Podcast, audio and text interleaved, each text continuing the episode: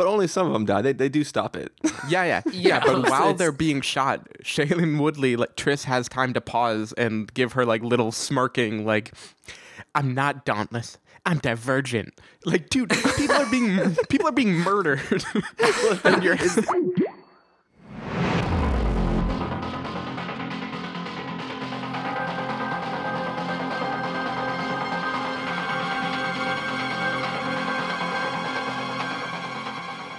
Hello, everybody, and welcome to the Spoiler Warning podcast. This is review number 352 with a review of Insurgent slash also Divergent. I'm Christopher Schnese. I'm Car Sergeant Patrick. and I'm stauntless. Thank if you're joining us for the first time, Landed um, so well. This is for the Spoiler Warning Podcast is a weekly film review program. Each week in the show, we're going to dive in, debate, discuss, and argue over the latest film releases coming to a theater near you. Um, this week, uh, we're, we're technically going to be reviewing both uh, Divergent and Insurgent because we never talked about Divergent back in the day.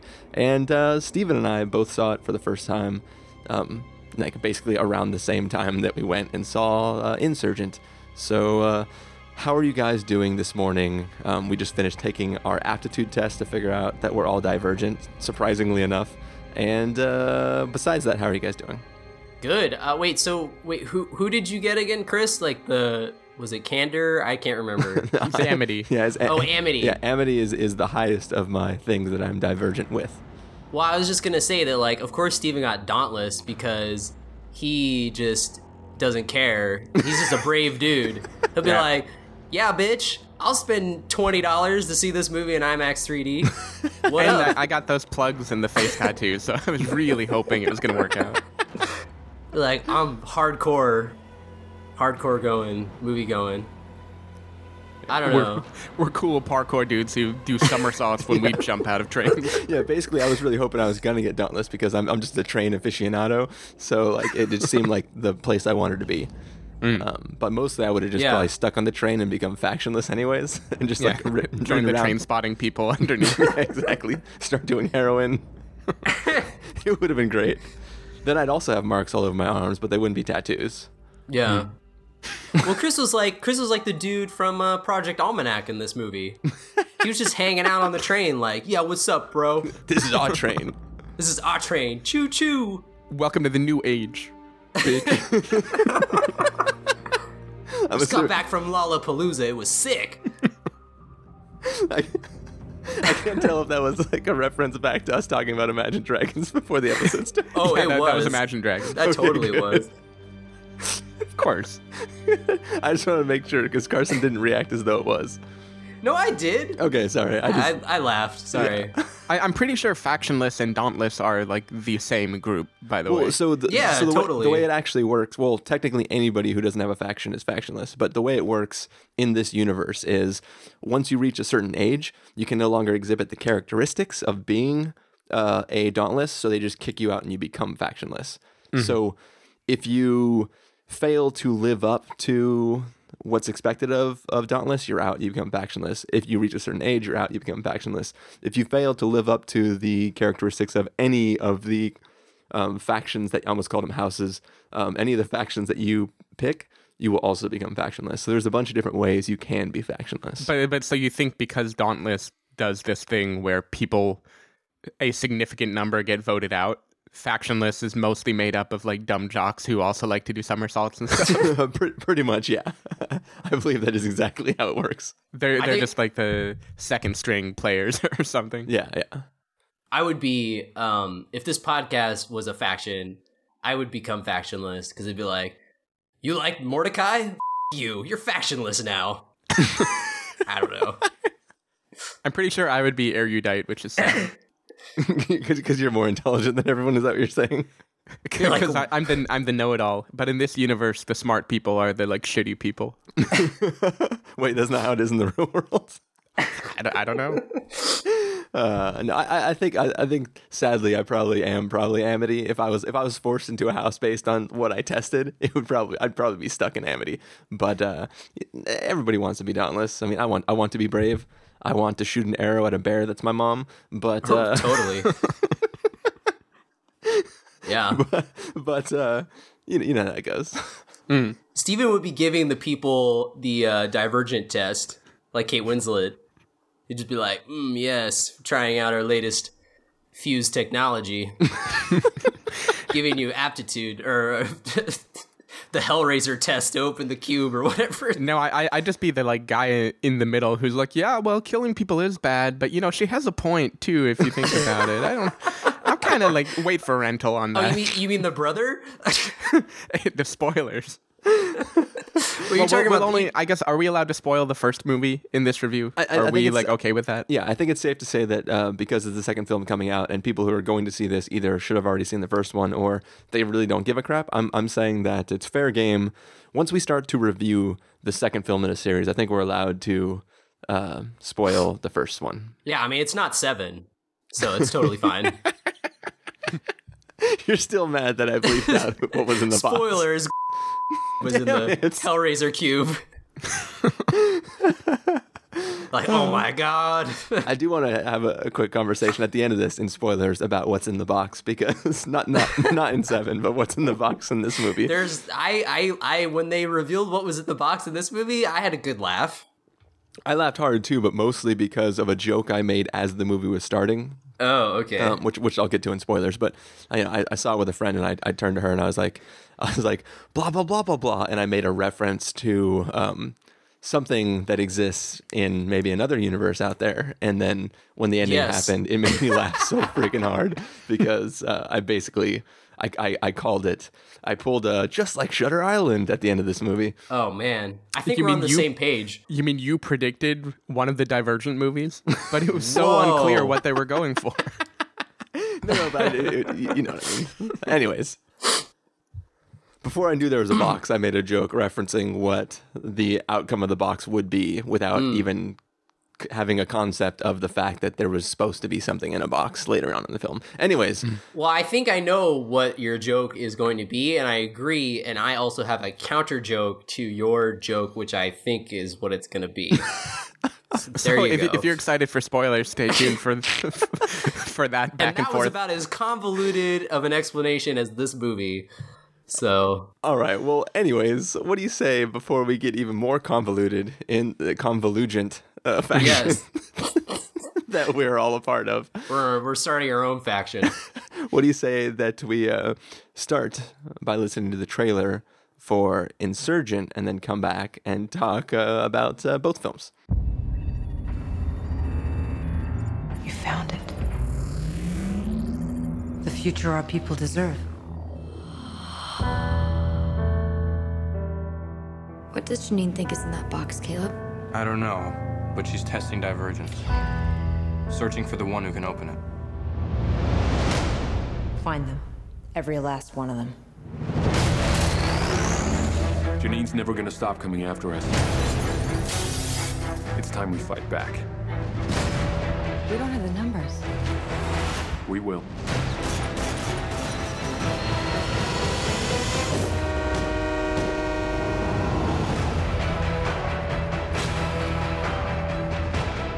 Factionless? This is insane. Jeanine claims you're all dangerous insurgents. If we were to combine forces, we'd be unstoppable.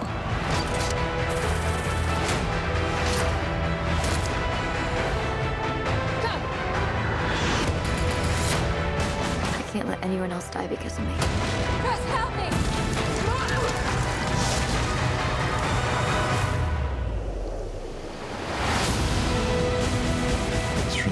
you again. What does she want with her? It's the perfect subject. You need to be strong. You're brave.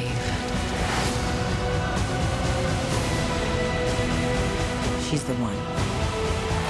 This is the only chance we have to rescue what little civilization we have left. Dark times call for extreme measures. Let's begin. I'm not gonna fight you. Of course you're not. You're gonna fight you.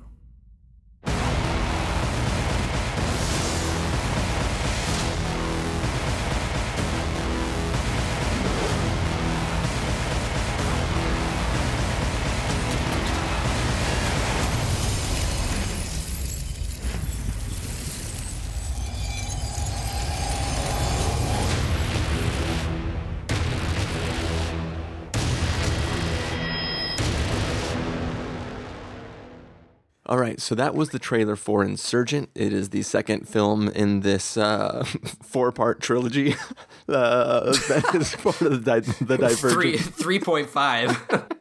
Um, so basically, uh, it is the future.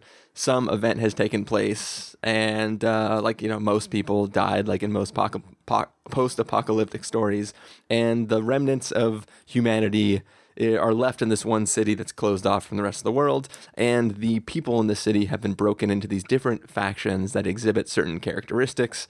Um, one is all about being selfless, one is all about being brave, one is all about being intelligent, one is all about being peaceful, and one is all about being honest. At a certain age, all children take this aptitude test, which tells them which house they're supposed to be. It's sort of like the sorting hat in Harry Potter, and they go into one of those houses. I think I think it's exactly like the sorting hat. yeah, except for instead of it being a talking hat, it's a weird little like computer simulation you go like into. computer, yeah, and they get tattoos. But anyway, so uh, in the first film, we had uh, Shailene Woodley. Woodley?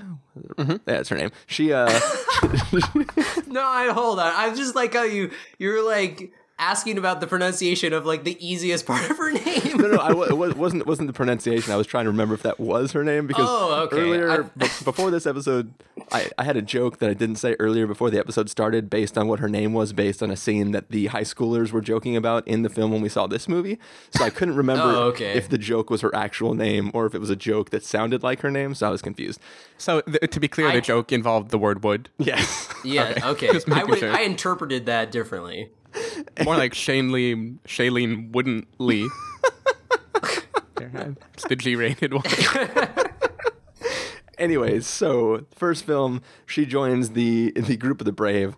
Uh, she finds out that she is divergent, which means she doesn't technically belong to any one house. She exhibits characteristics of all of the houses. I, don't, I keep calling them houses because I'm into this Harry Potter analogy now. They're But factions. They're, factions. So um, Yeah. each faction exhibits one characteristic. She is divergent, exhibiting characteristics of all the factions together.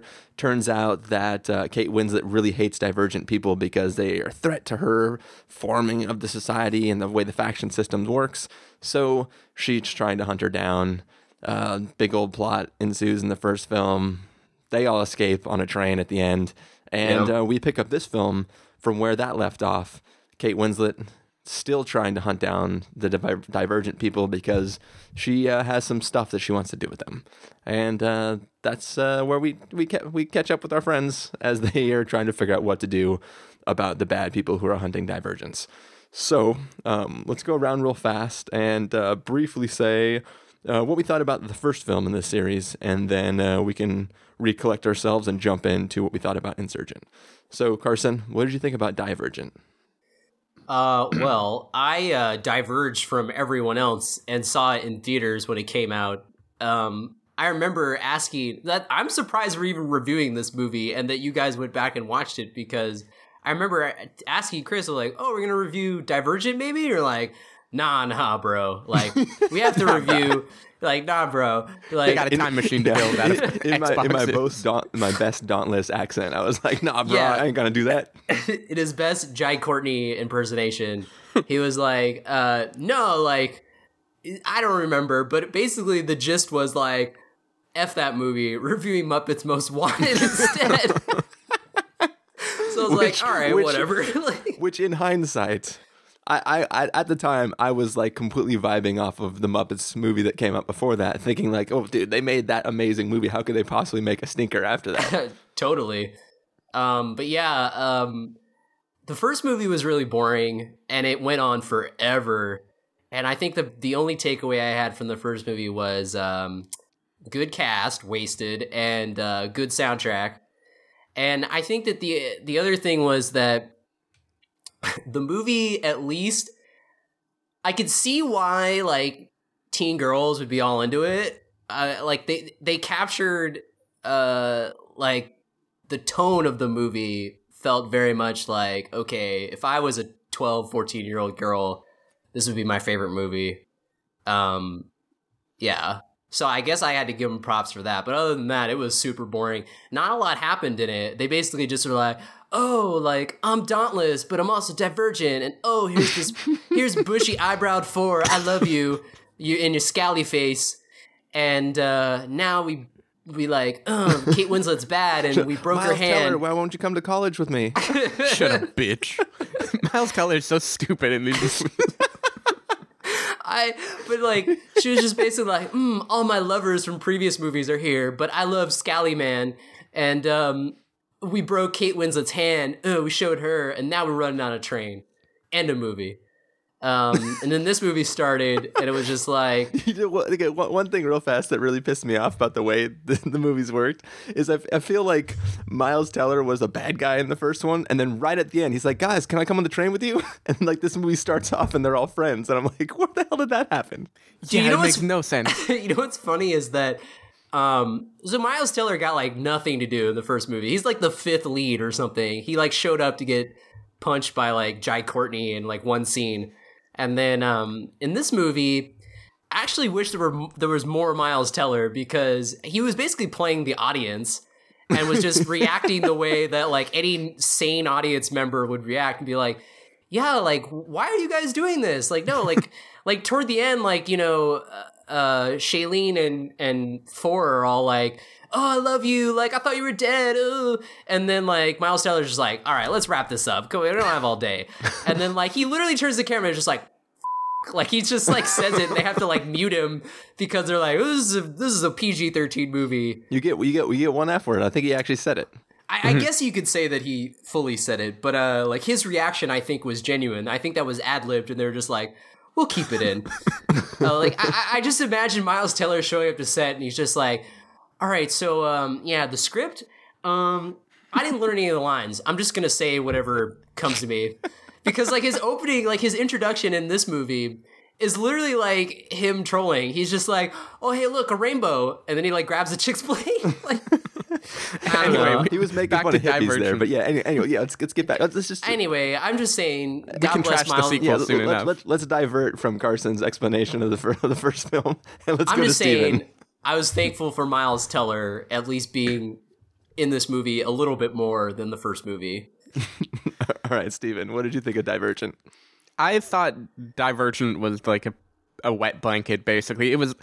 It wasn't something I could hate, except for how long it was. But it was just like so clearly a copycat of better things, of like phoned in ideas, of things that have been done a million times. It's kind of like it's like a combination of the Hunger Games with the Twilight aesthetic, where it like it cranks up that teenage love, teenage girl angst thing to eleven, and then it has some action. And what's weird, and what I'll get into more in Insurgent, is that there's a sense in which it does what I wanted uh, the Hunger Games to do. I'm just realizing, God, this isn't what I wanted after all. Like, what I really wanted from the Hunger Games, and I've said this all the time, is ethical dilemmas and real violence, and for Katniss to have to kill like people. Will. Um, yeah, yeah, for Katniss to have to kill innocent people. And Just really wanted her to just like kill some children. and these these movies go real dark, and they really let Tris like just f- kill, shoot people, kick them out of trains, like. all while like M83 is playing and it's all very serene. I mean, the You first know? movie had like people in masks try to kill Tris to no repercussion from above. It's just like, yep, oh, dauntless kids, that's what they do. And then the next scene, a guy Stupid dauntless. commits Be brave, bitch. suicide. a, a guy, Al commits suicide. And then within like two minutes, she's having like a makeout scene with four for the first time, and they're flirting. Oh, and they're oh, like, "Hey, you doing suicide's okay? hot, bro. Yeah, I'm okay." I want to take this slow. and just everything about the pacing like so divergent ends with basically like a mass genocide of people being kneeled down Yeah. and i believe they're starting to be shot and while this But only is some of them die. They, they do stop it. yeah, yeah, yeah. Yeah, But while they're being shot, Shailene Woodley, like Tris, has time to pause and give her like little smirking, like, "I'm not dauntless. I'm divergent." Like, dude, people are being people are being murdered. and you're it's, it's the equivalent of the uh, from Lord of the Rings, like I am no man. Yeah, Yeah. like tons of innocent people, like children, are being murdered, and you're Well, it's just like, those having are this orcs, like, dude, whatever. off. It's- and, and anyway, I mean, the movie it has some sci-fi themes. Like the faction stuff has been done to death. It, it felt a lot like The Giver to me too. The whole idea that you have like preordained tasks that you need A- to Another achieve. film that I did not see. It felt like Yeah, I didn't see the film. movie. I I read the book back in like third grade when Oh, everybody dude, read it. the movie was bad.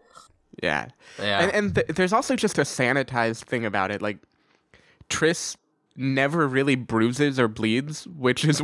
I don't know why that bothers me, but there there are so many scenes where she's like getting the shit beat out of her, and people are saying, "Oh my god, you look horrible." But then, like Beastly or something, there's just like a tiny bit of makeup to indicate that something bad happened, but she's still like good-looking Shailene Woodley with perfect makeup and Well, perfect hair. obviously. Yeah, like there, there's that scene in the. In, I'll bleep this if it wasn't in the first one. I'm pretty sure it was in the first one where like basically Miles Teller curb stomps her.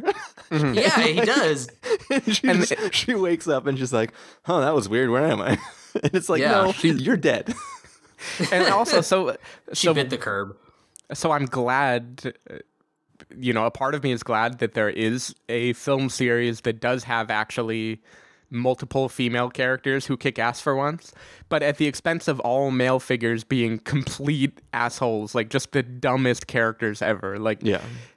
Eric I, I mean at least so I was taking notes while I watched Divergent and at least now I know Eric like does become just a bad guy but in in the first movie, he's just like this asshole with piercings and a neck tattoo, and he just lets people almost die and Oh, beats them. Giant and he- Courtney. I, for, I was like, wait, who's Eric? And then I was yeah, like, oh yeah, yeah, John wait, Courtney. okay. Shoot, yeah. He shoots the girl in the leg. He says dumb things like while they're fighting, like "Come on, start playing with each other."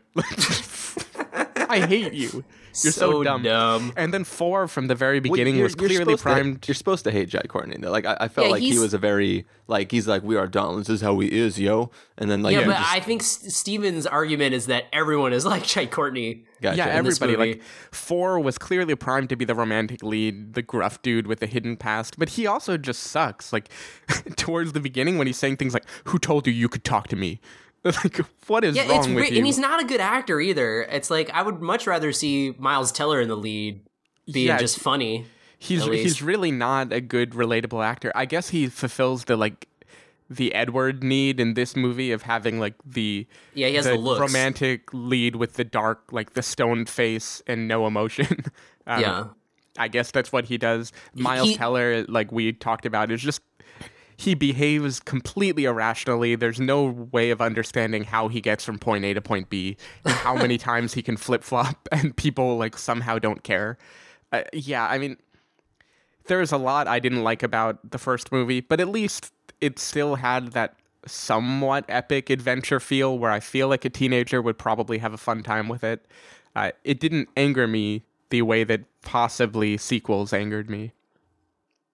I, I will say that the scene that that made me uh, realize that at least the movie captured that that tone of being like like why a young girl would like it. Like that scene where they're all like in the first movie where they're all like hang wasn't they're not hang gliding, but they're like ziplining down. yeah. I was like, all right, I'll give them that. That's pretty fun. Like the M83 songs playing. I was like, A whole Yeah. new world's playing, The, and she's the just bad CG my my look- inner it looks twelve like year they're on broomsticks or something. my inner twelve year old girl's heart was fluttering. It was like, oh my gosh. Yeah, and the just- music cues in the, this movie are definitely very teenage girl driven. It's like Oh, yeah. we've got Bon Iver playing, then we've Ellie got M83 playing. Yeah, it- Ellie Goulding when she walks into the uh the Gryffindor or the sorting room, whatever, computer room.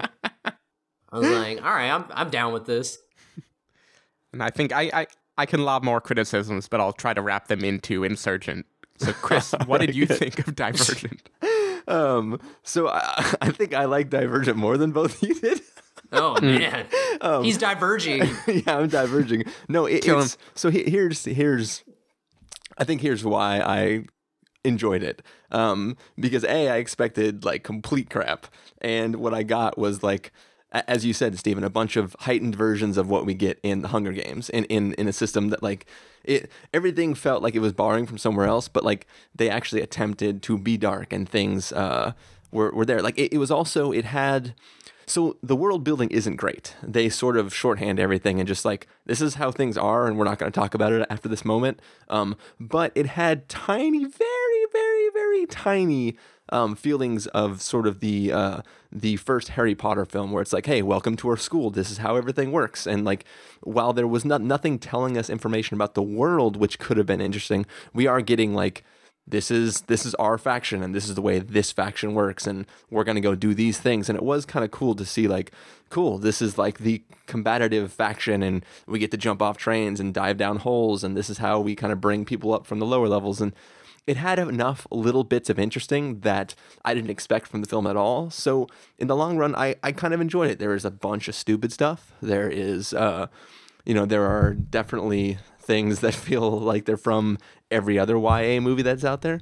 But at the same time, it felt enough interesting to keep me uh, not captivated is a way too strong a word, but like it, it kept me interested um, as the film was going on. Even though it is like two hours and some odd minutes long, it, it I I enjoyed the process of working the way um, through her. I, I still want to call it the school to reference Harry Potter, but like through her training and stuff seemed interesting. I think Shailene Woodley is horribly cast in this. Um, like I, I, I mean, if I was just gonna work from the the cast, like I think Zoe Kravitz would have made a much better uh, lead in this film than her. Like she fit sort of the, I know what I ma- imagine the character would be like a little bit more in my eyes, just basically looking at just the, the people they had already cast. Um, I just felt Shailene Woodley was like very like there's a scene in the first film that is absurd where she's doing like the double punches against the punching bag and like it's not moving at all and she's like "Mm-mm, mm-mm," and she's like slap fighting with it. And like there's no like in the scene where she fights Miles Teller I'm like she's dead. There's no like this there's no context in which this scene works even though you have uh, whatever the guy is that you guys keep make fun making fun of even though he's like Oh, oh Jai Courtney. not not not Jai Courtney, the other guy. Um, Four. yeah, Oh, four. four, yeah, okay. Even though four is like, okay, remember what I told you? He's gonna move his foot before he swings, so make sure you attack first, hit him in the neck, and disable him, and blah blah blah. Even with that, like that, like coaching, there's no way she would beat him in a fight. Any if he let her swing at him, I was not convinced at any point in, in that film that if Miles Teller just tied his hands behind his back and put on a blindfold, that she'd be able to win that fight. Um, Yeah. so I mean, I think that aspect is missing from that. But I think in general, um, just the if this was like the first episode in a television series where she was joining Dauntless and she was gonna learn to be one of them and all that kind of stuff, I I was entertained enough, and I thought compared to most of the YA um, stories, I felt that like it did have a little bit of an epicness vibe to it. And like if you look at the context of that film with that like mass genocide that's going to happen at the end of it, compared to say I don't know the newest Hunger Games film where like they're trying they're like people are sacrificing themselves to explode a dam that's going to wipe out a ton of good and bad people. Like when you look at those things in comparison, uh, Divergent actually has weight to it. Like deaths mean something in that film. The other film, it's like it's sort of just people dying, and you'll never know who those are, and it doesn't really matter as long as Katniss is still alive. Everything's happy. So, I think that like, I think that in Divergent, it everything is set up in in a better way than it is in um in uh in Hunger Games. And I think if you're comparing those two films, like I would much rather like even having seen all those Hunger Games, like I I not basically walking into Insurgent, I was more positive in my head than I will be if we go see the end of the Mockingjay series. Oh like my gosh. it's like there's at least I get what Divergent is going for compared to like Hunger Games, where I'm just like sick of it now. So it is kind. Oh, okay. I, I was just gonna say that that's as glowing as a review as I'll give it. Mm-hmm. I It was- is kind of r- ridiculous, though, how great uh, Shailene Woodley is in, in other things like Spectacular Now and The Descendants, and then how terrible she is in these movies. But and I think that's the problem is she she can only play Aimee Finecky. Like that is that is who she is in every movie. Like I, I didn't even see The Fault in Our Stars, but at least the conversation in the trailer is the same as the Spectacular Now. It's well, nothing that special about me, you know, and, and that just is not. Well, I that, actually that think is- that is a very tender character like archetype to play and it is not the archetype that kicks ass and leads groups of people to victory yeah. But did you see The Descendants? yeah Or- yeah i saw her in that Yeah, or or even like uh, she did that one movie that came out, uh, White Bird in a Blizzard. Like she had like a more tough type of character in those movies. I think that like w- was way more of a personality that her character in these movies needed than than in this movie. And, and here, here's a, a random question: Is is the whole reason her hair is short in this film simply because she was filming it around the time she was filming *Fault in Our Stars*, or like is Yeah. because like I I turned turned to my friend before the movie started, and I was like, all I know is this be- this film better frickin' explain why she has short hair in this, otherwise I'm gonna be pissed. And it was like a half it was a half joke. And in the very first frickin' scene of this movie, she's like, well, I'm just gonna cut my hair, and I was like, I'm gonna get a pixie cut. That would have been so uh, hilarious if Chris is like must avoid. They didn't explain why she didn't cut her hair. well, no, like it, it was just one of those things where, like, in the trailers, it's like she has short hair now, but like at the end of the last movie, she had long hair, and I was like, I was, I, it, Yeah. it was a joke, but it was one of those jokes where it's like I don't really care, but at the same time, like.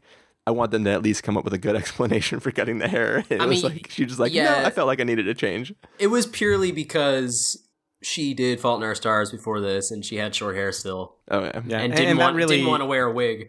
they did definitely tie that into the young adult vibe where they have the scene where four like for no reason it's like I got a haircut. I just thought I needed something different. Do you like Yeah. it? Oh yeah, yeah. It's just a a little different, you know. That's like, yeah. Wow. His hair's a little no, no guy ever likes your pixie cut. This Well, has been established by all teenage boys forever. She was just diverging, you know, her hairstyle with that dead rodent on her head. Lucky he wasn't in Candor. the, the the really funny thing though about it is like you know the, the excuse I just needed to change. You just left the faction after leaving your born faction to go to a faction which you didn't think you belonged in. Now you've had to run away with that because of threat on your freaking life, and now you're living with these hippies in a weird commune. Like Yeah. you've had enough change. You don't Got plenty need to of cut your change, hair. woman. Yeah, but that that's the weird thing. I mean, just like the the last movie, it emphasizes a lot, like the scene of getting a tattoo and oh, what do your tattoos mean? Getting your haircut. it, it's very directly channeling teenage Okay, so angst here- and teenage rebellion. Here's another thing. Let's talk about in the first film because since we're allowed to spoil that. Um, like so, the big the big thing is like hope nobody figures out that I'm divergent. So her boyfriend four has all of the frickin' factions tattooed down his back. To me, you don't do that unless you're divergent. So they kind of make you think that he's divergent also, but then for some reason he's not divergent. But then he still doesn't succumb to the serum because he's walking around not under control of it. But like but then they get him with the serum after the fact. So how did he escape the first serum if he isn't divergent? And then I I think he didn't get uh get injected the first time because she can't see him in line when they're all getting injected. but why would he I, not? I think be he managed to avoid that. Like he hid. It- it- I, th- I think that's what they were getting at. if if you're like second in command in your faction, and the first in command wants you to be injected, I, I find it hard that like somebody be like, anybody seen four? Four? Anybody see four? he probably got injected already. yeah. who knows? Yeah, I, I don't know. I don't know the whole tattoo thing, but nobody will ever see him shirtless because, you know, he's waiting till marriage and they're taking it slow and he still has space on the floor. So Totally. very clean. anyway, should we start talking about Insurgent now that we're 30 minutes into this episode? Yeah. Yeah, probably. Although, although real fast, um, my girlfriend said that Shailene Woodley's uh, haircut in this, they look like they gave her the Zachary Ty Bryan from Home Improvement, which I thought was true. it's like that '90s sitcom haircut with the frosted tips. By the way, is it a is it a prerequisite in this choice. movie that you have to have been a romantic lead opposite of Shailene Woodley? No, in that's order what to I be in said. Like all of her lovers are in this movie. they're all in it together. yeah. Even uh, even uh, they even got Ashley Judd and Tony Goldwyn in it. Zing, kiss the girls. They're totally lovers in that, right? Anyway, that was, Anyways. that was a Tony Goldwyn was a serial killer, and he really liked Ashley Judd and kidnapped her. Anyway, like you've seen Kiss the Girls, you thought it was funny. I haven't seen it, so I didn't think it was funny.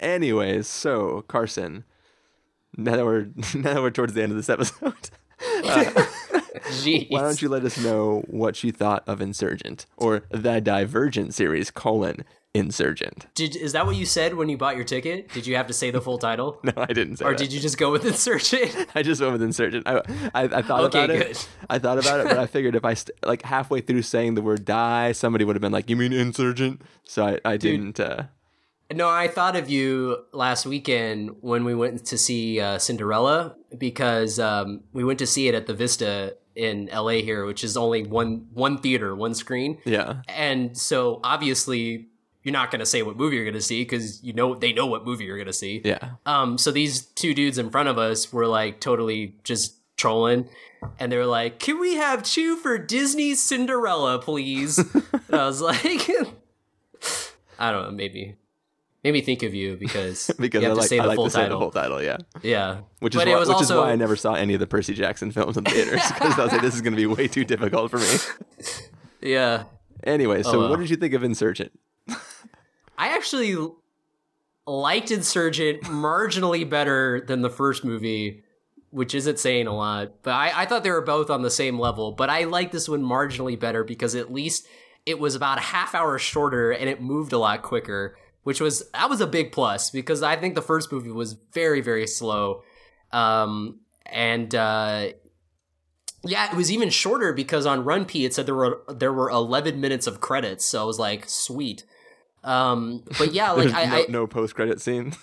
no, but um, but yeah, and, like I felt like this movie was a lot more fluid, uh, so that helped to keep you know the movie going because like the problem with these movies is just like everyone's just standing around like over explaining things, and uh, it's it's not interesting to watch visually either because they all look like these other YA movies and I and when we get into spoilers and talk about what I know we're going to talk about, um, I feel like all these movies like they're just going to come to a point where it's like they're going to have one giant crossover YA movie where it's like Katniss and Tris and the Maze Runner Cat, people, Catrice. Catrice. I feel like they're all just going to come together and it's like one big movie. Brr. Anyway, um, uh, yeah, like I, I just feel like with the uh, with the more screen time of, of Miles Teller being Miles Teller was was a bonus, and um, there were I don't know there were certain things, especially like in the, in the ending, it made me laugh. But um, I yeah, I mean, there's not a whole lot to say other than it's like it's very convoluted to the point where there's a there's a moment at the end where like Shailene is trying to explain to Four like what why she has to get back into the divergent simulation. And he's just like huh scally face? And and she's just like i know it doesn't make any sense but trust me. And you're like that's this whole movie. They're like i know it does i know none of this makes any sense but just go with it okay? that we made it this far. But in that point in time, her decision makes sense. I guess yeah Like, but i like mean so. I, your your analogy works, but it's not a perfect analogy because in the context of the film, we know what she knows. He does Scully face, whatever you're calling him. yeah like he, scally face doesn't know It's a great name for him. He should be called Stiff, by the way. I don't even Yeah, remember why should- she's called Stiff. yeah why is she the stiff she has more It's because personality she than makes him him stuff. oh that's why but you know it is He sort can't of look right at her. He has to turn his head away. It They couldn't sort of call her Woodley because it'd be too confusing. too on the nose. But it is sort of amazing that all these great actors in this movie, and Miles Teller is like the only one who comes out with a personality somehow. Um, Wait, you saying her brother doesn't have a personality? no, no. You're saying there's no internal logic that dictates how many times he flip flops in, in these two movies. But- Is but- that what you're saying? You're forgetting that there isn't a faction in this future that involves personality. no, no. That was actually Um, the downfall of all human civilization was that nobody had a personality anymore, and it was only No. certain characteristics of people that allowed the world to survive. Yeah, but I mean, you know, we, we talked like how terrible Shailene is in this, and like you got great actors like Kate Winslet and Naomi Watts, and they're basically just stand-ins while their money clears, I guess. Well, I- okay, so Um, well, let's talk about Kate Winslet. So, do you not like? You don't think she's passable in her role? I mean, she's fine, but I mean, she could be doing a lot better. I mean, they could be using her talents a lot more than just standing around going like, just just hold on, she can make it.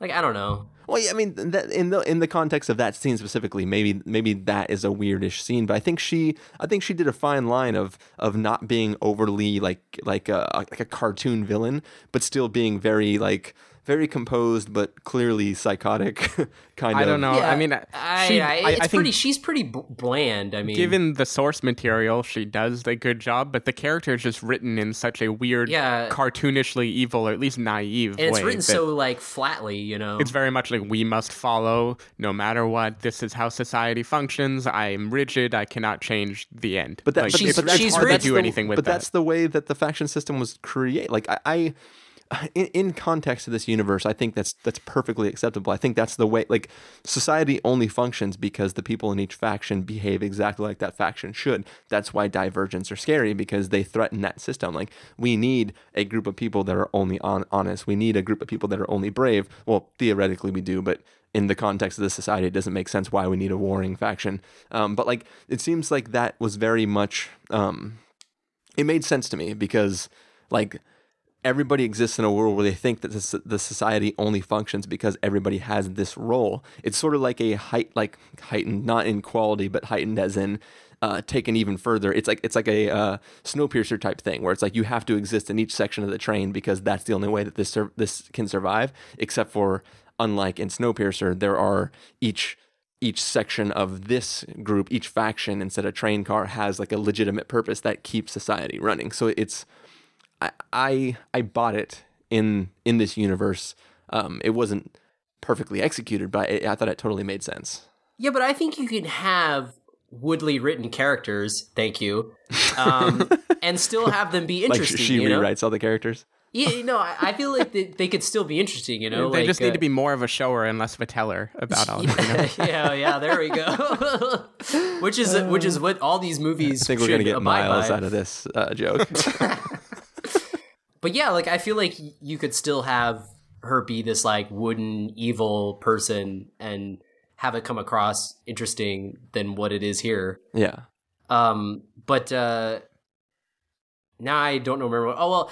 Anyway, the the movie I think is uh is overall it's it's pretty boring. At least it moves faster, and um, there was something else I was gonna say, but uh, now I can't remember. But uh, oh oh oh, like what Stephen said about the first movie. You know how like there's a lot of people dying, like just horrible deaths, and you know everyone's just like blasé about it, like oh just you know the next scene is just people having sex or you know trying to like just be whatever about it. And uh, I feel like this movie takes it up even more because there's scenes where like there's a lot of just like point blank capping like gangster style in this movie. like Jai Courtney like literally just caps people and he's about to cap a kid. Yeah, and like this is like a YA girl. movie.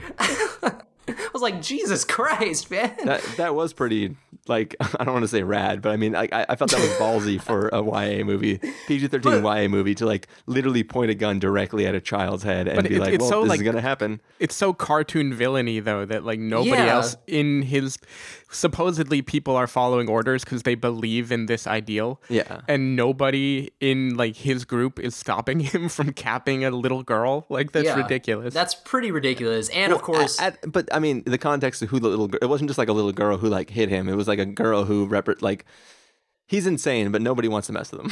That's all. Yeah, but it- it's that- also- they know that in the future he's going to be in charge of the human race when the robot machines rise up. So, obviously, yeah. so they're like, you know, I- I'm sure he knows what he's going to do. But it's weird how like his character is clearly evil, but like nothing in the first movie or leading up to in this movie would ever think you would ever make you believe that he would like just point blank cap a child. Well, You're is, just like, is his "Whoa." character truly evil or is he truly dauntless? I don't know, dude. He's in the hot topic fashion. Mine, faction. mine explosion right there. you saying he's really into SpongeBob SquarePants? yeah. But um uh yeah, like I thought and of course like the very end, which we might talk about in spoilers, is like dude, like that's like stone cold gangster style. That's like Joe Pesci getting capped in Goodfellas or something. but uh that's like damn, that's brutal like to end your movie like that? Like why come see the next movie? Like here you go. it's like shit, man. Um which is like that sort of tone is weird. Like I I know like that was the my biggest complaint about Red 2 which is like all these people just getting killed and then like you know they're them cracking wise like i feel like there's it's a tone that's like very hard to balance and this is where i'll throw in that uh, Shane Black does it extremely well um, in all of his movies. Like they they're able to get that tone where it's like Well, I in- guess in it- this it's in this fantasy world. In this future, there is no Christmas, so Shane Black isn't a factor. And it's funny that Chris quoted Shane Black in the last in the Run All Night episode, and I totally missed it. To which I'm paying for it. My girlfriend was just like, "How are you so stupid that you didn't call him out on this?" well, in all fairness, like, she "No, says that to you a lot. She's like, "No butt sex for you for a whole month." Um, so it was like, but yeah, like when Chris was like, "I'm I'm getting too old for this shit," I, I feel like. I- It was funny, like when when he didn't respond to the comment, I was like, Chris is furiously going back and watching all of Shane Black's movies to figure out what it was. no, because I had no idea what it was. I didn't remember what I said, what section it was. Uh, Yeah, it was. I'm getting too old for this shit. yeah, yeah. A, a Okay. belated slow clap for Tutankhamun, by the way. I just want that to be on the Yeah. podcast. Thank, thank you. that was that was good. I was like, yeah. Anyway, um, Insurgent is not a good movie. you started off by saying you liked it. Well, no, I said I, I liked it marginally better than the first movie, which is to say that I still didn't like it. I mean, All right. Well, thank you for your candor, Carson. Let's, Okay, let's go on to Stephen. Yeah, so I, I will give this movie props for being shorter. I think we can all agree this movie is shorter and it moves much yes, much more quickly than the first movie, which is nice. Though I also I watched the first movie while I was also having a drink and doing like four loads of laundry. So Oh. the first movie was nicely broken up, and the second movie I did not get that luxury. so Well, I, I saw the second movie with about 500 high schoolers, so it felt a lot longer to me. yeah, I saw it in an almost empty IMAX 3D auditorium. yeah. Went, my theater was pretty much empty too. I think there were like two other people. So you Granted, got- I you went to like the it. 11 a.m. show or something. Yeah, like I went. Yeah, I went at ten forty five. You got to see it in the morning, Chris. That's how you do, man. It's I, the timing didn't work out for me. You guys saw it factionless. I had to see it as like f- lameness. yeah. Wait, no. And it- so I have a serious question though. Even though I was giving Stephen a hard time for seeing an IMAX 3D, was the 3D any good? Because uh, this obviously wasn't shot in 3D, but you could tell there were points like even like when the uh, the logos are coming up in the beginning, where it's like Summit Entertainment. It's all like the cubes. Like in my my first thought was just like, oh, they did this because it's in 3D. well, Uh, the t- the test scenes where particles kind of like dissolve and fly away, those looked okay in 3D. They were fine. I, I didn't really think about the 3D much at all in the movie though. Mm. It it wasn't that noticeable, I guess. Yeah, I figured it wasn't. Which is one of the best things I can say about 3D done after the fact is I didn't notice it because it can get a whole lot worse than that. yeah, I, I have to imagine though, like all those scenes because they're super clean, like very everything's white except for these like tentacles like flying around, and like the the visualization of her in the test where it's like, as you said, like the particles, but it's like a three dimensional cube representing the space she's existing in. In that, like I thought that that had to, had to look pretty cool in 3D, but It, it was immersive enough. It looked it looked pretty good. Um, I wouldn't give this too many props for the the visuals or the CG in general, Yeah. but it that looked Yeah, it- okay. It was pretty video gamey, like poor video game. I, I will say there there was one shot that I thought was super impressive, and it was like literally like a a like 15 frame shot. But uh, when she's in the test at the end and she like climbs up like on top of the fence, there's a shot where she's like grabbing nothing in midair in back in the room outside of the test, and she like hoists herself up onto the ledge, but there's nothing there. I thought that looked like really convincing. I don't know. I thought that was a badass shot. Anyways, I, continue. I- I Anyway. think her her is strapped in to the test was. I mean, obviously, like the little like tubes or whatever were CGI. I mean, that looked convincing. yeah, the, the, the- you mean the Matrix shot? Yeah, exactly. She was all Doctor you know, Octopus shot. She was all hooked in. She was, she was reinserting herself back into the matrix so that it it could be reset um, in order to reestablish the Well, I simulation. mean, she is she is the one. She's hundred yeah. percent Ergo concordantly. Right. She's keeping it hundred. Yep, she's Lucy. divergent. Anyway, I think so. The thing that bothers me about both of these movies, but I think particularly shines in this movie, is the lack of like character depth or relatable emotion and motivation for why characters do different things. So I think like the quote that stuck in my head from the first movie that kind of summarized her relationship with other characters, especially four, is I killed him. I killed Al. Come here. hug. okay, let's go. that was like the big tender tender scene that made it okay and then nobody ever thinks about Al again, the Yeah. guy who committed suicide because you were mean to him. And Um, I didn't even remember that from the first movie. Yeah, I, I wrote it down the moment I saw it. Well, in, in all fairness, he didn't commit suicide because she was mean to him. He tried to kill her and then committed Yeah. suicide. So I, I just mean I they they threw out a dark subject and then let it just vanish in an instant because the the stone faced uh, eyebrow dude gave you a hug Yeah. and then Yeah. told you Well, like I mean, okay they- let's go they do that in this film too, in a scene where like her and Zoe Kravitz are having a fight Yeah. with each other, and she's like, "No, stop! I'm gonna talk to you, but I have no dialogue written here, so you can go now." And then No, she goes in the very next scene, like they're like f- completely forget that just happened. And and that's kind of my my representative bit of dialogue from this movie would be I killed him I killed Will. I I hope that's not a spoiler. She did kill Will. oh Everybody yeah, when knows she's if they in saw the, the first in the movie. first the movie, candor right? test. Yeah. Yeah. I killed Yeah. him. Yeah. I killed Will. Zoe Kravitz, go. Then the next scene, we're all okay. Let, us never talk about Will again. Yeah. Also, Well, I, the- well, it was the- weird because like the next scene was, or one of the next scenes was her being all. uh She was about to kill herself. It was another suicide, attempted suicide in Well, this let's, movie. let's let's not talk about that because that's spoilery. Yeah, yeah. We'll we'll avoid spoilers. But anyway, this movie in in the process of her being so guilt ridden about these three deaths, the deaths of her parents and the death of Will, she is responsible for killing like point blank so many other people that Yeah. she could Yeah. not care less about. Yeah, yeah. And that uh, like there's a scene towards the beginning I think I mentioned where Project Almanac kid uh, there's a fight on a train and you see multiple people die like clearly Yeah, die being thrown at off the train and yeah, stuff. at the hands of Shailene Woodley and in the next scene everybody is a-okay and they're friendly and it's like a dinner conversation and those kind of things like the the weight of the fact that the people she kills are not all clear evil just because one happened to be a friend of hers Yeah. That that puts like this movie in a super ethically weird place where there's like and i mean like other characters too uh, we don't need to name names but there are multiple times where a bad guy is shot point blank execution style and there's no repercussion for that like the, Yeah. the movie is um at least plausibly with absolutely no subtlety about forgiveness and about the virtue of not meeting hatred with hatred Yeah.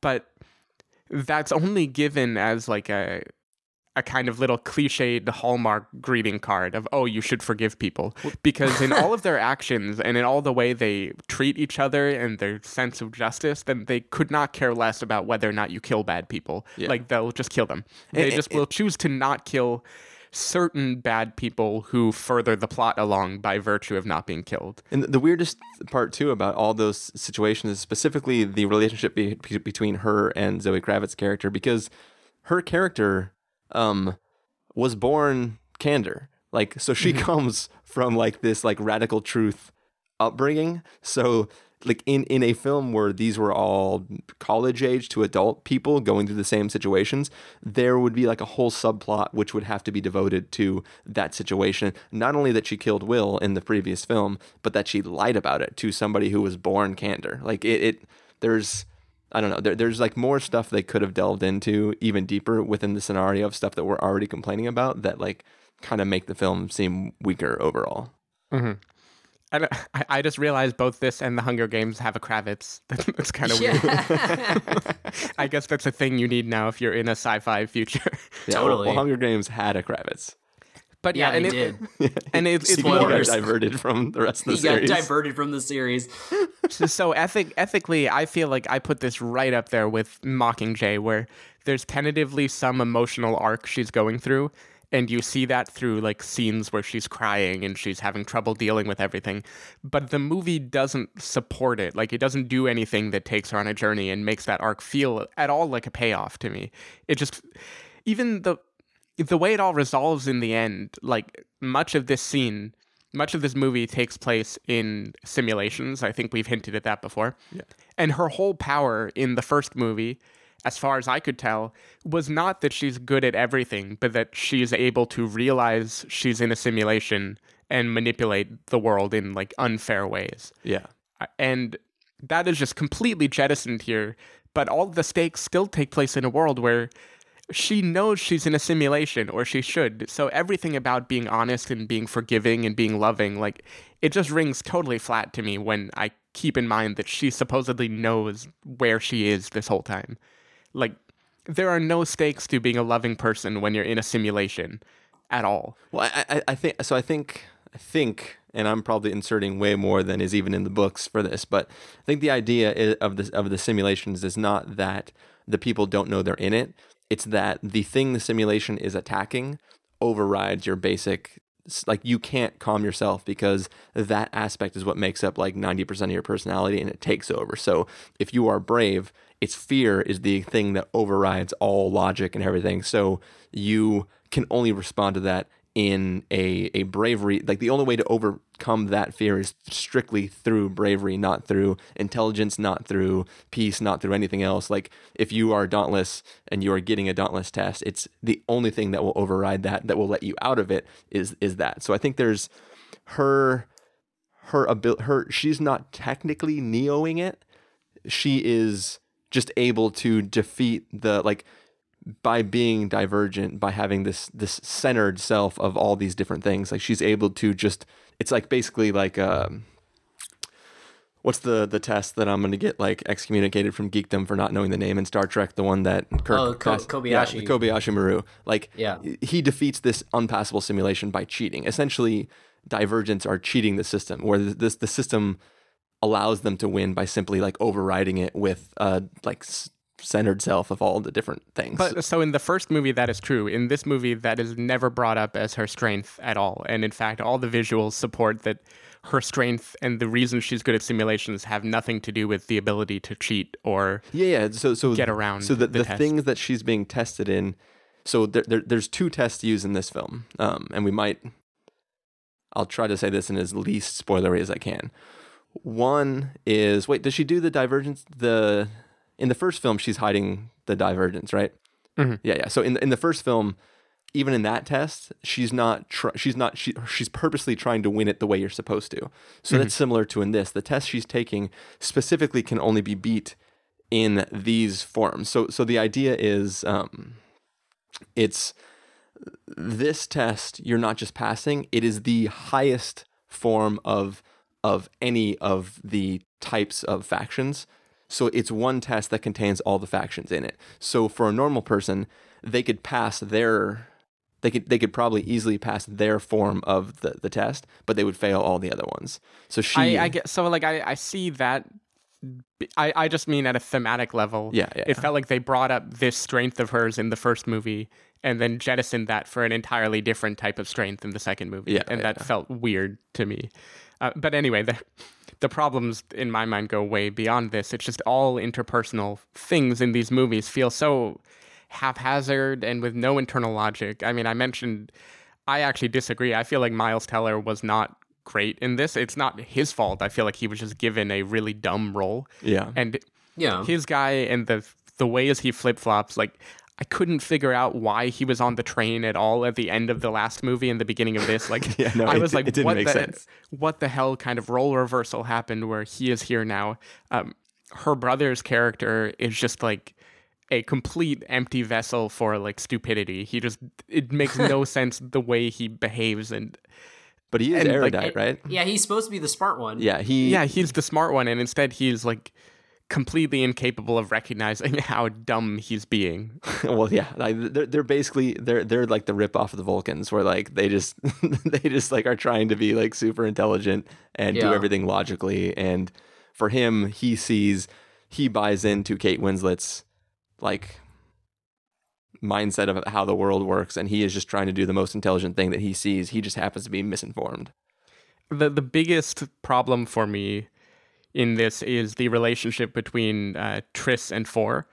Because so Shay- Shailene Woodley, I think she's miscast as an action star, but she's still like a very a good actress who plays a particular type of role very well, and that role like makes on her end the romance is very tender and all the emotions are very like intimate and very realistic, if not true to an action star character and then she's paired with this like silent hunky douchebag like just this dude who who brings nothing to the table. He has no emotions. He even says in the first movie like kindness is the one he's still working on. Which i don't Yeah. know why teenage girls need to have this be their the guy they want is the guy who doesn't care about you like the guy who's incapable of kindness. Well, like it's 50 it's, shades it's, of gray it's, it's the the fantasy of changing him. yeah the fantasy of converting him uh, but it just makes all the He's a blank space, and she's got to write her name. the big emotions kind of kind of like uh like Katniss in Mockingjay. There are big emotions where like the weight of the world is on her shoulders and these are supposed to be meaningful. And that pairing and the, just the people she's surrounded by and the way she plays it makes it all feel like whiny and insignificant in a way that just r- really I was not vibing with in this movie Well, what, what, what the film does though is, is it, it it's it's a reverse Katniss. So Katniss knows what needs to be done, but she doesn't want to be the one to do it. And Shailene Woodley's character, she doesn't know what needs to. She just wants to kill Kate Winslet. That's the only thing that she like. She doesn't care what happens to the rest of society. She is completely like trying to undo the the mass genocide that half happened in the previous film. So it's like it's almost like an exact opposite situation as Katniss, where Katniss is forced into being the role that um, the world wants from her, and she's not really. Her whole journey is all about trying to figure out how to be that. And in this, it's sort of a soul journey, and she's using the power of the people around her to try to accomplish her goal in a way like she's blinded by one simple ambition and happens to be like interacting in a world that's much uh, heavier than what she's experiencing. But all she really cares about is accomplishing this one single revenge. Right. I, I can see them being kind of inverses of each other, but both of them have this same flaw of treating like very weighty issues, very, very like real weighty emotions as kind of discardable things that become teenage melodrama. Yeah. And I feel like that in both movies that just rubs me the wrong way. And plot wise, I I tried just as an exercise to write out the plot of what happens in this movie, and it just goes all over the place. Like go here, get on a train, go here, go back here, get attacked, go whole back, movie. go back there, go here. And the final act and the way that things occur, if you think of, at the end of the movie, if you think back to like what happened in the final act, so much was inconsequential of the things that they chose to do and the way that they chose to like I, I can't talk about without giving away spoilers. But anyway, the the plot didn't feel necessary to me the way that things worked out here. It just felt like they had to kill time by having them travel back and forth when the the ending is almost a Deus ex machina type of situation. Hmm. But since Chris is uh, discussing the movie so much with me, I'm thinking he might have liked this. So, how did you feel about Insurgent, Chris? Well, so Insurgent, I think for for me, it just sort of carries on um, at the first one. So I mean, I, I kind of enjoyed the first one on some level, and and I I continued to kind of enjoy the second one on some level. I think everything that comes in spoilers kind of sours. Uh, it, it, it sours my my experience overall in the series simply because I think the like so there, there's this non-world building that happens where like it says there's this world out there and because the structure of the film is is a girl who is working within the confines of, of one of these factions and just trying to work her way up in that faction, much like in the first Harry Potter, where it's just like, I just started attending this school and I don't really know how everything works yet, but I'm taking these classes and this is how things go.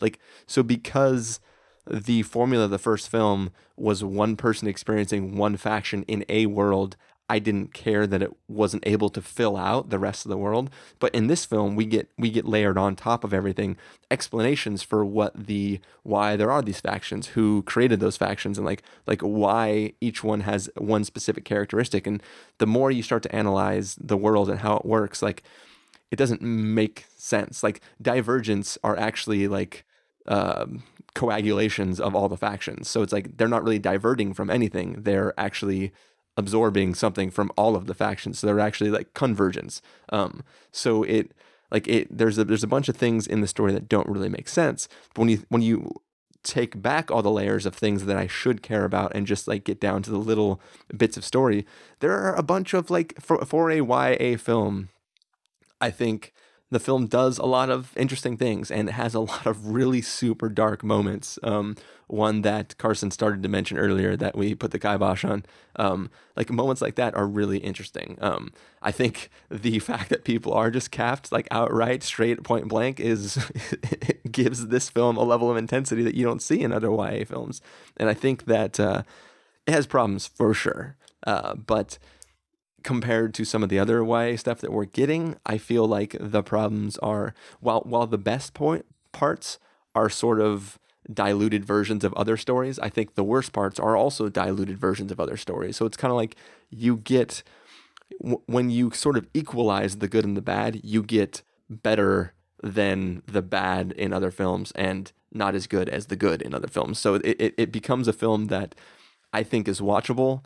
I think the universe is what was interesting until the end of it, and I don't know. I, I like I don't I don't feel like I need to say a lot um, outside of spoilers, just because I've been interjecting myself enough during your guys' reviews. But like I, I kind of enjoyed it, like I like I did the first one. Um, I as I've said already, Shailene Woodley I could lose for sure in this film, and I think it'd be a better film. She's a fine actress overall. I just don't buy her in this role, though she did have much more like you know her there's a moment where she's fighting against somebody across the table with her at the beginning of this film, which which felt believable compared to any scene where she was fighting in the first film. Uh, there's that scene where like it's in the trailer where she's like just shooting a gun real fast as the train's coming, um, where like in like just the way that's set up, like she looks badass enough to believably be that character. But I think that she just doesn't have the presence to really drive this character. Like she's not the full metal bitch, you know. Like she right. is is being sold story wise as sort of being the full metal bitch, but she's not. Um, and also, these movies aren't as well written as Edge of Tomorrow was. Yeah, yeah, true. I mean, so she doesn't have you know as much of a or deeper of a character, I guess, to to play with. Yeah, like I I feel like if you took this film if you took the plot beats of this film exactly as it is and transposed it to be Divergent the college years and just re-released it, um, I think it, it would just inherently be a better film. Like if the characters were a little bit older and more able to understand the significance of of their their uh, the plot beats that they're working their way through, I think overall it would have been a stronger film. Um, but for what it is, I didn't find it offensive, minus the ending a little bit, and uh, I kind of enjoyed myself with it. So that's what I'll say about that.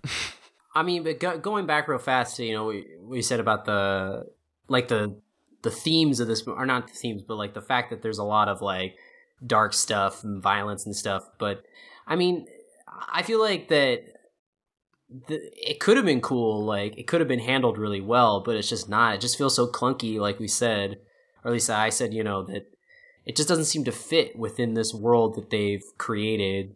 This sort of like teenage melodrama, and then all of a sudden it's like, oh, people getting capped or just mowed down or whatever it just is weird like it and the fact that it's just all like so bloodless and seems so like you know that none of it is has any effect or anything it just comes off really weird and it doesn't fit yeah, it, the real problem is just that that the weighty moments resolve way too quick, quickly and then are forgotten. They don't. Yeah, they don't not, persist yeah. through the through the show. Like if this was a series, then uh, you could carry that plot beat out. You know, Zoe Kravitz could be pissed at Shailene Woodley for like four episodes until some event took place that allowed her to like put yeah. put their disagreement beside themselves and like learn that they need to love each other again or whatever. Like you can do things like that in something that that isn't trying to be cut down to film length, but yeah, I mean it's there's definitely no weight to any of the actions. And I guess they just think that, you know, the target audience won't care. They're just like they're just here to see you know the romance and the uh, the fighting. Yeah. And I think that that's one thing I don't like is I, as much as I trash the Hunger Games sequels, especially Mockingjay, I don't feel like those movies underestimate their audience in the way that this movie does. And maybe it's because the target demo here is like definably younger than the Hunger Games movies, but yeah. I feel like they're not giving people enough credit like the way that they weight teen romance equally with weighty topics and let them all be discarded just to I, it would have been a much better series of movies if they could have somehow given it a little more weight than they did. And I think in, that was one of the almost strengths in Divergent over Insurgent is I felt like they obviously the the quote unquote sexual tension was there the entire film, but I felt like they didn't spend you know the camera would linger on her reaction to him catching her or something like that, but it wouldn't spend time with them talking about their feelings. It sort of just left that on the side of the events that were taking place, and then obviously Insurgent takes a turn away from that and spends like the first fifteen minutes of the movie with them playing house on the prairie in some freaking like camp with a bunch of hippies And, then Cafe Gratitude. yeah, and then and then like throughout throughout the movie, they keep taking all these times off to be like, I know we love each other, but like we really got to do this stuff and like blah blah blah blah blah. Um, so I think that if if this film could have stayed more in line with what it was doing in the first one, then it could have been we could have escaped some of that now, and high schoolers in my theater wouldn't have freaked out when things got heated, so to speak. Oh Mm. yeah. Anyway, we we should probably give our reviews so we can jump into spoilers. Yep. So let's get to the verdict then. Carson, if you're going to give this a must see, reckon over the caveat, wait for rental, pass with the caveat, or a must avoid, what would you give it? Um, even though it was marginal, I liked it marginally better than the first movie. Uh, it's still it's still pretty useless. Um, I, I I'm gonna give it a must avoid. There's really not a whole lot uh, redeeming in this movie, except the the the tiny glee that I got from Miles Teller showing up and doing it, doing his thing, basically playing himself or the audience. But that was about it. Yeah. Stephen? I think the first movie, despite me trashing it, would have gotten a kind of weak wait for rental for me, only because it did have some promise, and you know, you still get a little bit of that that joy of being introduced to a world for the first time. Uh, I think being the second movie inherently gives you a tougher task that you need to execute, which is making the world remain interesting now that the novelty has worn off Yeah. and I don't feel like Insurgent delivered on that, despite being shorter. Um, but I also don't think it was a horrible movie. Like it did, it passed the time reasonably well, and I wasn't too frequently angry. I, I, I was very annoyed at the ethical dilemmas and at plot decisions that were made, but it definitely wasn't terrible. Um, so I think I would give Insurgent a pass with a caveat. The caveat being, if you are a teenager or if you if you found joy in the first movie, I think there's still something to like here. It just feels like that something is very phoned in and the fetishes these movies have with trains and jumping off of tall buildings and fake parkour is just kind of embarrassing. it's still it's still a thousand it's still a thousand times better than Mockingjay Part One. Yeah, and and it's also better than like any Twilight movie, even if I do think Dauntless are all Jacob and the Wolves basically. Like, yeah, dude, let's go, let's jump, backflip, all right. Jacob and the Wolves, uh, my my new uh, It's your new my new name? emo band. Oh yeah. Although I mean, I will say that of all these dumb YA movies, the first Twilight, like I I caught like the tail end of it on like FX not too long ago, and like I'd forgot, but like that movie, like Catherine Hardwicke nailed the, the, stupidity of like how a YA movie should be. Like, like you, like if you haven't seen the first Twilight or don't remember it, like go back and rewatch it. It's a hot plate of dicks. Like it is hilariously terrible. Like I'm, I, I'm gonna say only watch it if you are at a screening where people are doing live commentary Sure, for I mean, you. well, especially the sequels. Only watch it if you really like a hot plate of dicks. because I, I feel like the sequels are super boring, like how these, you know, like Mockingjay and how these other movies are. But like the first movie was like, whoa, like just the way that she filmed it and everything was like, that's how all these movies should be, just, just ridiculous like that. All right. Well, uh, I'm going to give this a wait for rental. Uh, like I said, I think I liked it better than these other two guys here with us. And uh, I like the first one better than they did also. Um, but it's not really great. Uh, but I think it's like if you got to watch a watch, like if you are going to watch this with like younger siblings and you have a choice between watching any of the other YA options out there, I think you're going to be hard pressed to find a better of these YA titles or um, film franchises than the Divergent series. Um, and especially if you haven't seen any of them and you watch this, you're not gonna like see all the parts of those other ones that are in this one, so it's might even feel better to you. Um, but yeah, I, I definitely wouldn't rush out to see it. Uh, but if you want to complete the hand that is these two films, you feel free to go rent this one because uh, once it comes out, I don't think it's that horrible. So, plus, and I am getting a tattoo of birds on my shoulder Oh, now. Apparently, I people are actually mine. doing that. Apparently, that's a real phenomenon.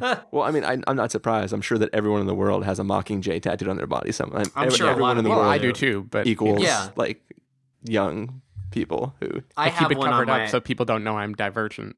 right. exactly. I have symbols from all of the young adult franchises. I, I don't My- just fit into one.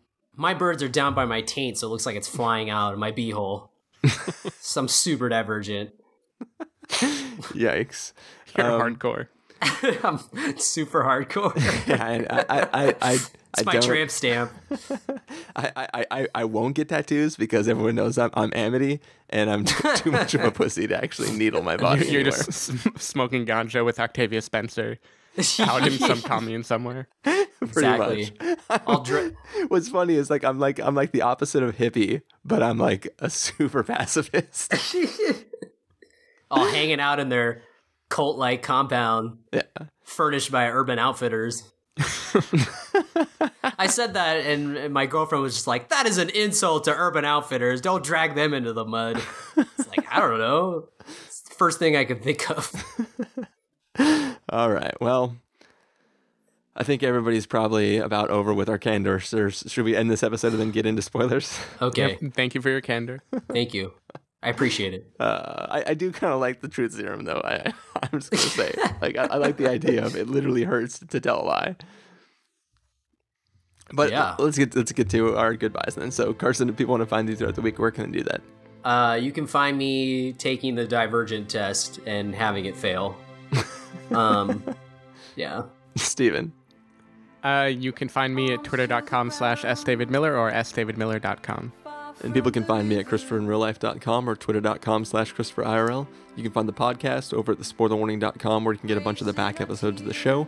If you want to know when the episodes go live, you can follow us at Twitter.com slash SpoilerWarning or like us at Facebook.com slash The SpoilerWarning. If you want to get a hold of us directly, you can send an email to fans at thespoilerwarning.com. You can use the contact form on our site. Uh, you can also jump off a train into a hole. Uh, or you my can call- favorite.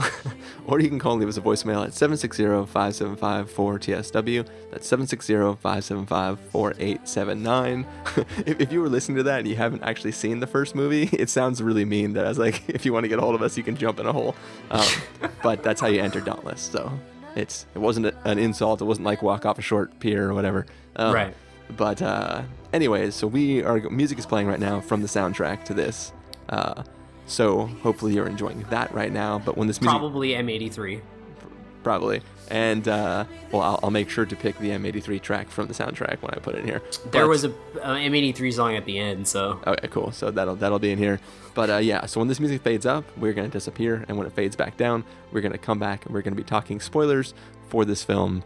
Um, hopefully not too long, but uh, stick with us. Thank you for listening. Thank you guys for joining me. you're welcome. You're welcome. Sorry, I was like, I was like, oh shit, it's my, my, it's my cue, maybe. Yeah, Mikey to stop drinking water. Um, but uh, yeah, we'll see you guys in a bit. We build a hope. We are believers. Somebody free me from my. All right, so we are back. We are doing somersaults off a train onto a roof to talk about spoilers. We have just landed in spoiler territory, the spoiler faction for the world that is the Spoiler Warning podcast. And we are going to be talking about spoilers for Insurgent. So if you are listening to this and you haven't seen the film yet, or you care about the film, or you haven't read the books yet, uh, I think I'm mixing the categories of people that should or shouldn't be listening to this. But basically, don't listen to this if you don't want to be spoiled about Insurgent, because we're going to spoil things. And, uh, I think Carson and I are talking about two different parts of the end, but I specifically want to talk about the reveal at the end of the film, not the shooting of Kate Winslet, but the reveal at the end of the film that uh, the city that they all live in is actually an experiment by outsiders who live outside the walls. Um, Right. That's why I was referring to that. Too, Oh, okay, cool. I, f- I figured you were going on the same path that I was. Okay, yeah, because you made a reference again after you were like referencing me, but also talking about Kate Winslet being shot. So I. Oh I- yeah, well that was at the very end when I was Yeah. like, I can't believe they showed that. But yeah, Right. Well, anyway, so so the joke that I that I whispered to my friend as the movie was starting is, uh, so it was about to start, and I was like, "Oh yeah," I was like, "Time to get excited," and I turned to my friend, I was like, "Just remember, Wicked is good," um, and which I don't, Stephen, you didn't end up seeing Maze Runner, right? No, I didn't. Okay, so we're gonna spoil Maze Runner for you. yeah. Sorry for people who are listening. Yeah, I should, Well, he, should he'll al- be uh, he'll be caught up once the uh, second movie comes out later this year. True, but uh, I should probably also put a spoiler warning out there for Maze Runner because we're going to spoil that right now because it pertains to the ending of this film. Which now that I've told you, the spoiler warning is all, in and of itself a spoiler, but who cares? Basically, anything is off limits or on limits. yeah, we're on limits now. Um, Yes. but so basically, at the end of Maze Runner, they discover that uh, the maze system was actually just a test given to these people. And I don't even remember the real context behind it. But basically, it was some sort of test. An or- organization put them in there to do something like the outside world was. I don't, I don't even remember. the outside world was basically this wasteland dystopia, and they were trying to like I don't know. yeah, they're trying to do Cool something. spoilers, guys. Yeah, they were they, they were like making doing all these tests with like you know these teens that were tested on. Yeah, so they're basically putting them inside there to figure something out, and then at the end they escape and realize that that's the truth. Um, Yeah. basically they all get picked up by outsiders who are like, "Oh my God, you guys are in the, in this test, and now we have you. Now we're taking you to the real civilization."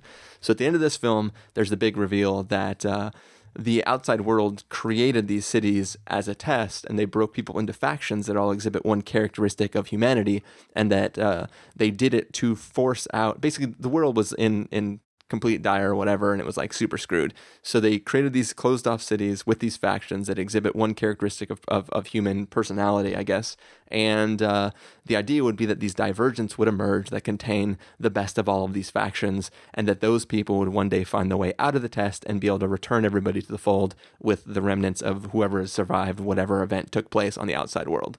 Um, and it's, it's it's basically the exact same. This movie ends the exact same way that uh, that the Maze Runner ends, and it was hilarious because in the Maze Runner, these these kids have this phrase in their head, "Wicked is good," and you know, you being the book reader or the audience are like, "Wicked is good." That sounds weird. What is this wicked? What what does wicked is good mean? Is like wicked bad, and then like blah blah blah blah. And at the end, you find out that wicked is actually an acronym for like this company, and that's the big reveal: is that wicked is good, i.e., the company that has them inside the test is good. They're not really bad guys. They're trying to do something. Blah blah blah blah blah.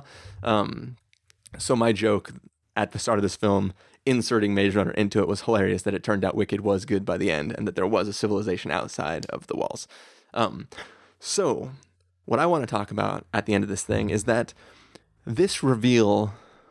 Let, let, us even pretend that it doesn't exist in any other sci-fi story ever. This is the first time most original. We'll just we'll just pretend that that's true. My problem is that like that's where the world building in this film starts to break down. And you like so I'm fine with there being a, you know, post-apocalyptic scenario in which society is broken into these factions that believe that one aspect of a person is the thing that will save all of humanity, right? So everybody's trying to build this utopia in a dystopian world and, you know, some people think that if everybody is self- selfless, then everybody will be better. One one group believes that like fear is what has ruined everything, so if everybody's brave, ev- ev- one group thinks that if everybody's just intelligent about everything, that'll make the world better. And I'm fine with that being a case where people uh, like start to ally themselves together to create these factions themselves trying to better society and then maybe those factions will war excuse me will war against each other as things start to get weird and junk like that. Like i'm fine with that existing. The problem is they treat being faction born as though there's some characteristic inherently bred into you for that faction that exists to make you that way. When that's not the case, there's nothing in these stories that allow that to be a case. It's not like a, it's not like in say uh, Avatar: The Last Airbender, where you're literally born with the power to manipulate one element. And because you are able to move Earth with this ability that you have, you become part of the Earth nation and you grow up with those people and you have their idea. Like, not only do you have the ideals of that society, but you happen to be able to physically move Earth with a magic power, basically. So, this, they treat it as though being faction born has some sort of thing like being an earthbender, being a firebender, being a waterbender, but there's really no characteristic. Then when you add into the fact that like a child when they come of age can choose no matter what their stupid aptitude test says to become one of those societies like if you want to I can just join the intelligence people doesn't matter if I'm smart I can be part of the intelligent group because that's what I want to do so like it, it throws out there being like divergence doesn't mean anything in a world where you get to choose which faction you belong to anyways. So like what is the aptitude test testing if there's no genetic markers that predispose you to actually technically be you know dauntless or ab abnegation or whatever? So that that that's what i want to say but go ahead. Well, no, you know what's funny is that so going back to the reveal, this is um, this is the insight into my movie watching for Insurgent, and I was totally diverging from what Chris was thinking because I didn't even the Maze Runner ending didn't even enter my mind until after the movie, and my brother jokingly texted me. It was just like, "How about that Maze Runner ending?" I was like, "Oh shit, yeah." Um, but so this is this is me watching the movie. So the the box opens right, and that that video of the girl starts playing. Who totally could have been Patricia Clarkson from the Maze Runner, and they could have had this, you know, that could have started the crossover movie. yeah But um, so anyway, that that starts happening, and the first thing I think of in my head was like, oh my god, like these movies are like The Village, but for basic bitches. they basically just put all these people. They're like, all right, we'll see who's basic and who's not. And then I, I expected like you know the video to be M Night like twirling his mustache, going like, what a twist.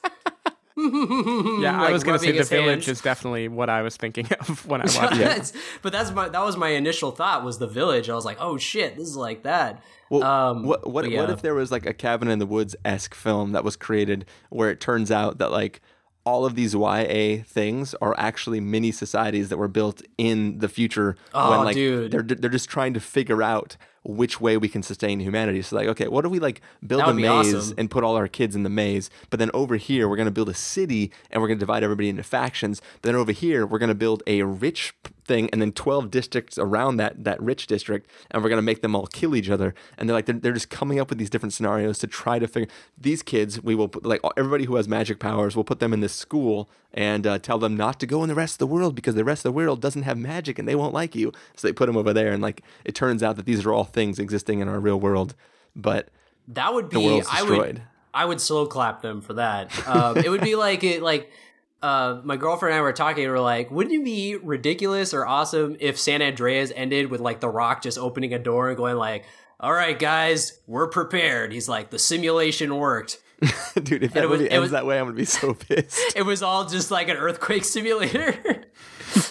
he like turns to the camera, is just like, and that's how you stay prepared. I was like, I would slow clap him for that. he just the rock looks at the camera and is like in case i don't see you good afternoon good evening and good night uh but yeah like and and you know like uh, you know if you if you listen to this this show like you know that i am not one to get hung up on plot points at all but even in this movie i was like man a lot of this is just really stupid like the fact that like kate winslet they find this they find this box and it can only be opened by divergence and like kate winslet hates all divergence and wants them eliminated but yet she needs one to open this box it's like how convenient Well, Um, no, that's okay. So I'm going to defend the crap out of that because that totally makes sense because it was being hidden by a divergent parent. Like it's somebody who was themselves divergent.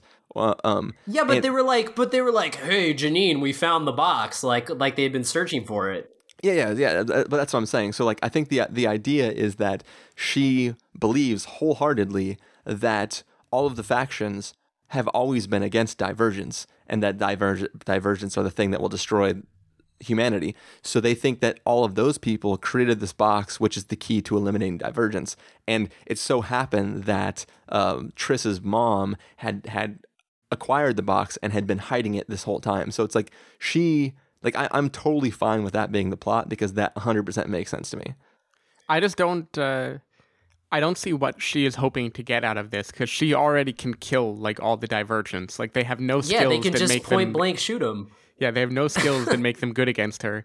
And she keeps saying it's just because there is a message from the founders and she knows that somehow it will help them. But but I and think Shailene Woodley keeps resisting this, like pointing a gun at herself, not wanting to help her, when in the end she just wants to do the same thing and open it. It it just seems like a really weird thing to center the movie around. Well, well so so it, it, it that's the the twist is that Shailene Woodley catches on and realizes that Kate Winslet is incorrect in what she thinks she's getting. So I think Kate Winslet sees it as possibly a cure, like a way to eradicate them in one fell swoop. Like it's a it's a like not not to spoil the first Halo game, but it's almost like a Halo ring that has the ability to wipe out life within a certain sector. That you know, like it, it's it's um it's like a one-stop shop. It's like the Infinity Gauntlet. You can just like get it and then kill a bunch of mutants without doing anything. Like it, it's a thing that might allow her to turn the tides, stop all divergence without actually having to hunt them out systematically and invent spinning world technologies that uh, can like detect how divergent somebody is. Which is one thing I can't believe you haven't brought up yet, Stephen. I, I mean, that's stupid, but I don't care. like you don't care about the like. Nine, I'm only 97 percent divergent. Let me drink three Red Bulls, and maybe I'll be 100 percent divergent. It do, it doesn't make any sense, but no, I I didn't respect the movie enough to care about something like that. Gotcha. Because I, I thought that was really dumb. I, what I don't understand is if so her brother Caleb is like a big reveal is that he's gone back to Erudite and he's helping Kate Winslet kill her basically.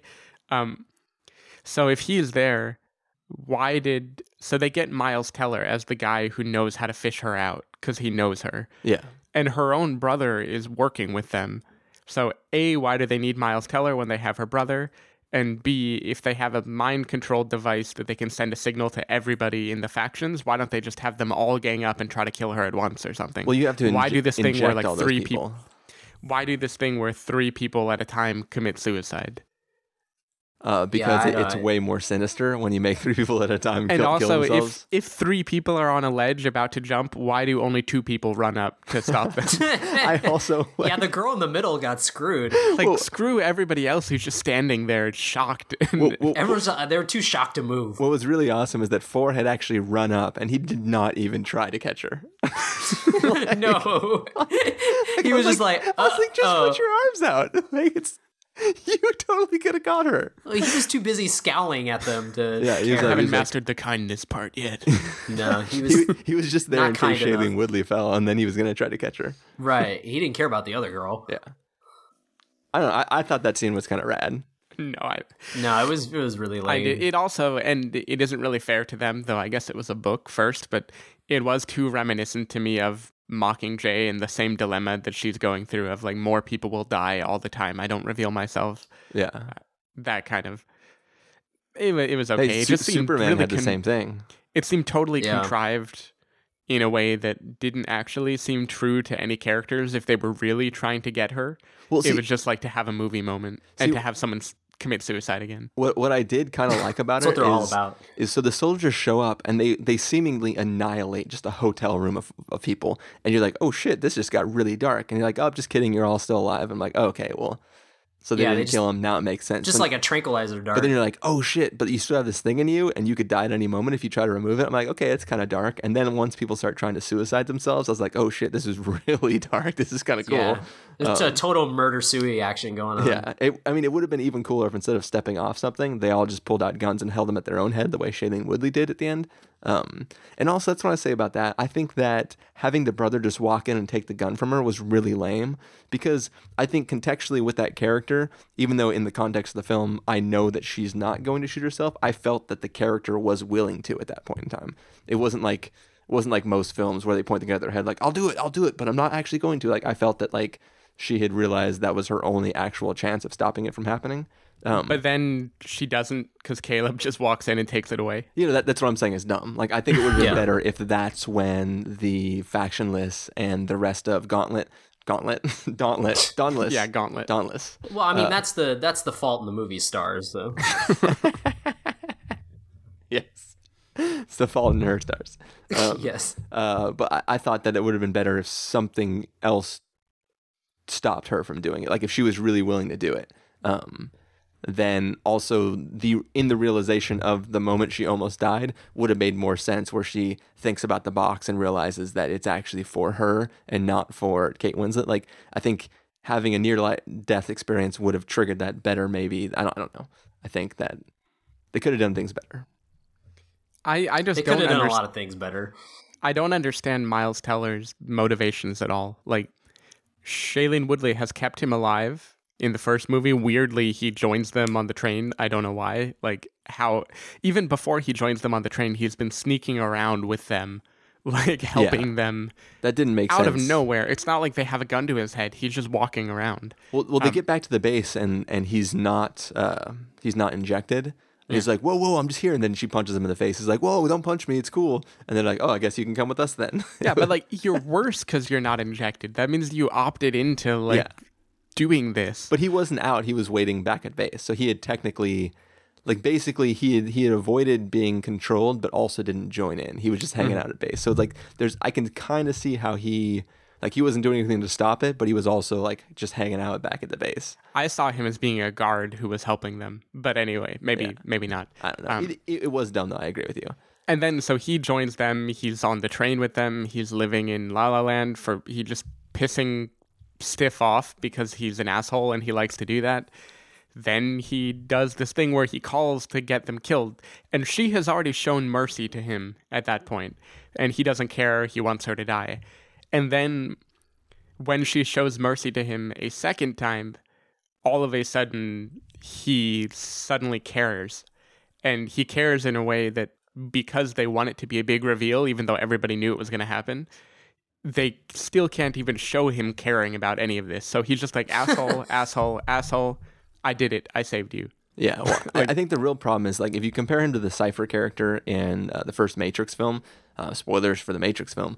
Uh, he is he is getting something out of what he's doing. So he gets to, uh, you know, if he helps betray Neo, he will be reinserted in the Matrix and gets gets to go back living a normal life as a pod person who doesn't realize that he's in the Matrix. Because for him, that is the ideal life. Ignor- ignorance is bliss. He wants to go. He wants to return to not knowing about the real world, not being a part of the war, um, regardless of whether or not that'll actually happen for him. That's the idea he gets. In this film, he just gets a better job. And in this future, there's With not upwards actu- mobility. yeah, like there, there. i i the, the funniest, He's a temp. the funniest thing is in this world, these factions seem to work with no compensation. Like th- the the reward for putting in your your job is you get to maintain a role in that faction, and things get provided to you. But there's no like you don't get to buy things in that world. Like nobody has paintings on the wall and Xboxes and stuff like that. It's just a Well, world we in don't which know that. That's probably in the deleted scenes. yeah. Probably the factionless dude has an Yeah. Xbox. There's well, there's probably a scene where somebody gets like four or five PS4s and wires them together to figure out a way to build a uh, testing machine. Um, oh, totally. but, well, uh, I, I, that's all like uh, factionless and dauntless just seem like one giant frat. yeah. They're all just hanging out, like, yeah, man, let's go play Xbox. Yo, let's You hang know, out at the drink- pit. Like let's in the first bro. movie, they they showed the pit as being like, oh look, this new world you're in together. It's just like dudes hanging out in a warehouse. It's like the youth group at a church or something. yeah, it's like, welcome to the pit. Praise Christ. Roll the stone away. Get out of the pit, yo. well, she did jump into the pit, you know, all Jesus like, like arms out. True. Yeah, maybe it's a metaphor. Yeah, Probably not. Sh- She is the one. Andy Dwyer in Parks and Rec. She fell in the pit. Anyway, It's another another reference that goes over my head. These You movies could it. these movies could use a little Burt Macklin or Johnny Karate. anyway, All right. Was there any, any last things anybody wanted to bring up? nope. no. All right. Well, we will take off then. Uh, we are going to go diverge from recording this podcast, and uh, you can, uh, I don't know, wait for next week when we review. Get hard. Depending on whether you know that's the name of a film, you, you could be insulting me like "screw you," I'm not going to tell you what we're reviewing, or, or you could be saying that that's the movie we're reviewing. I would hope people would know that that's a movie. Yeah. yeah. Or the, the the the alternate title for it was Woodley. Right. Stiff. Get stiff. All right. Thank you guys for joining me. Thanks for having us. welcome. Thank you guys, uh, everyone else, for listening. We appreciate, uh, or thank you for your candor. Maybe you're not quite as dauntless as you thought you were. You're right. I'm not. I'm divergent.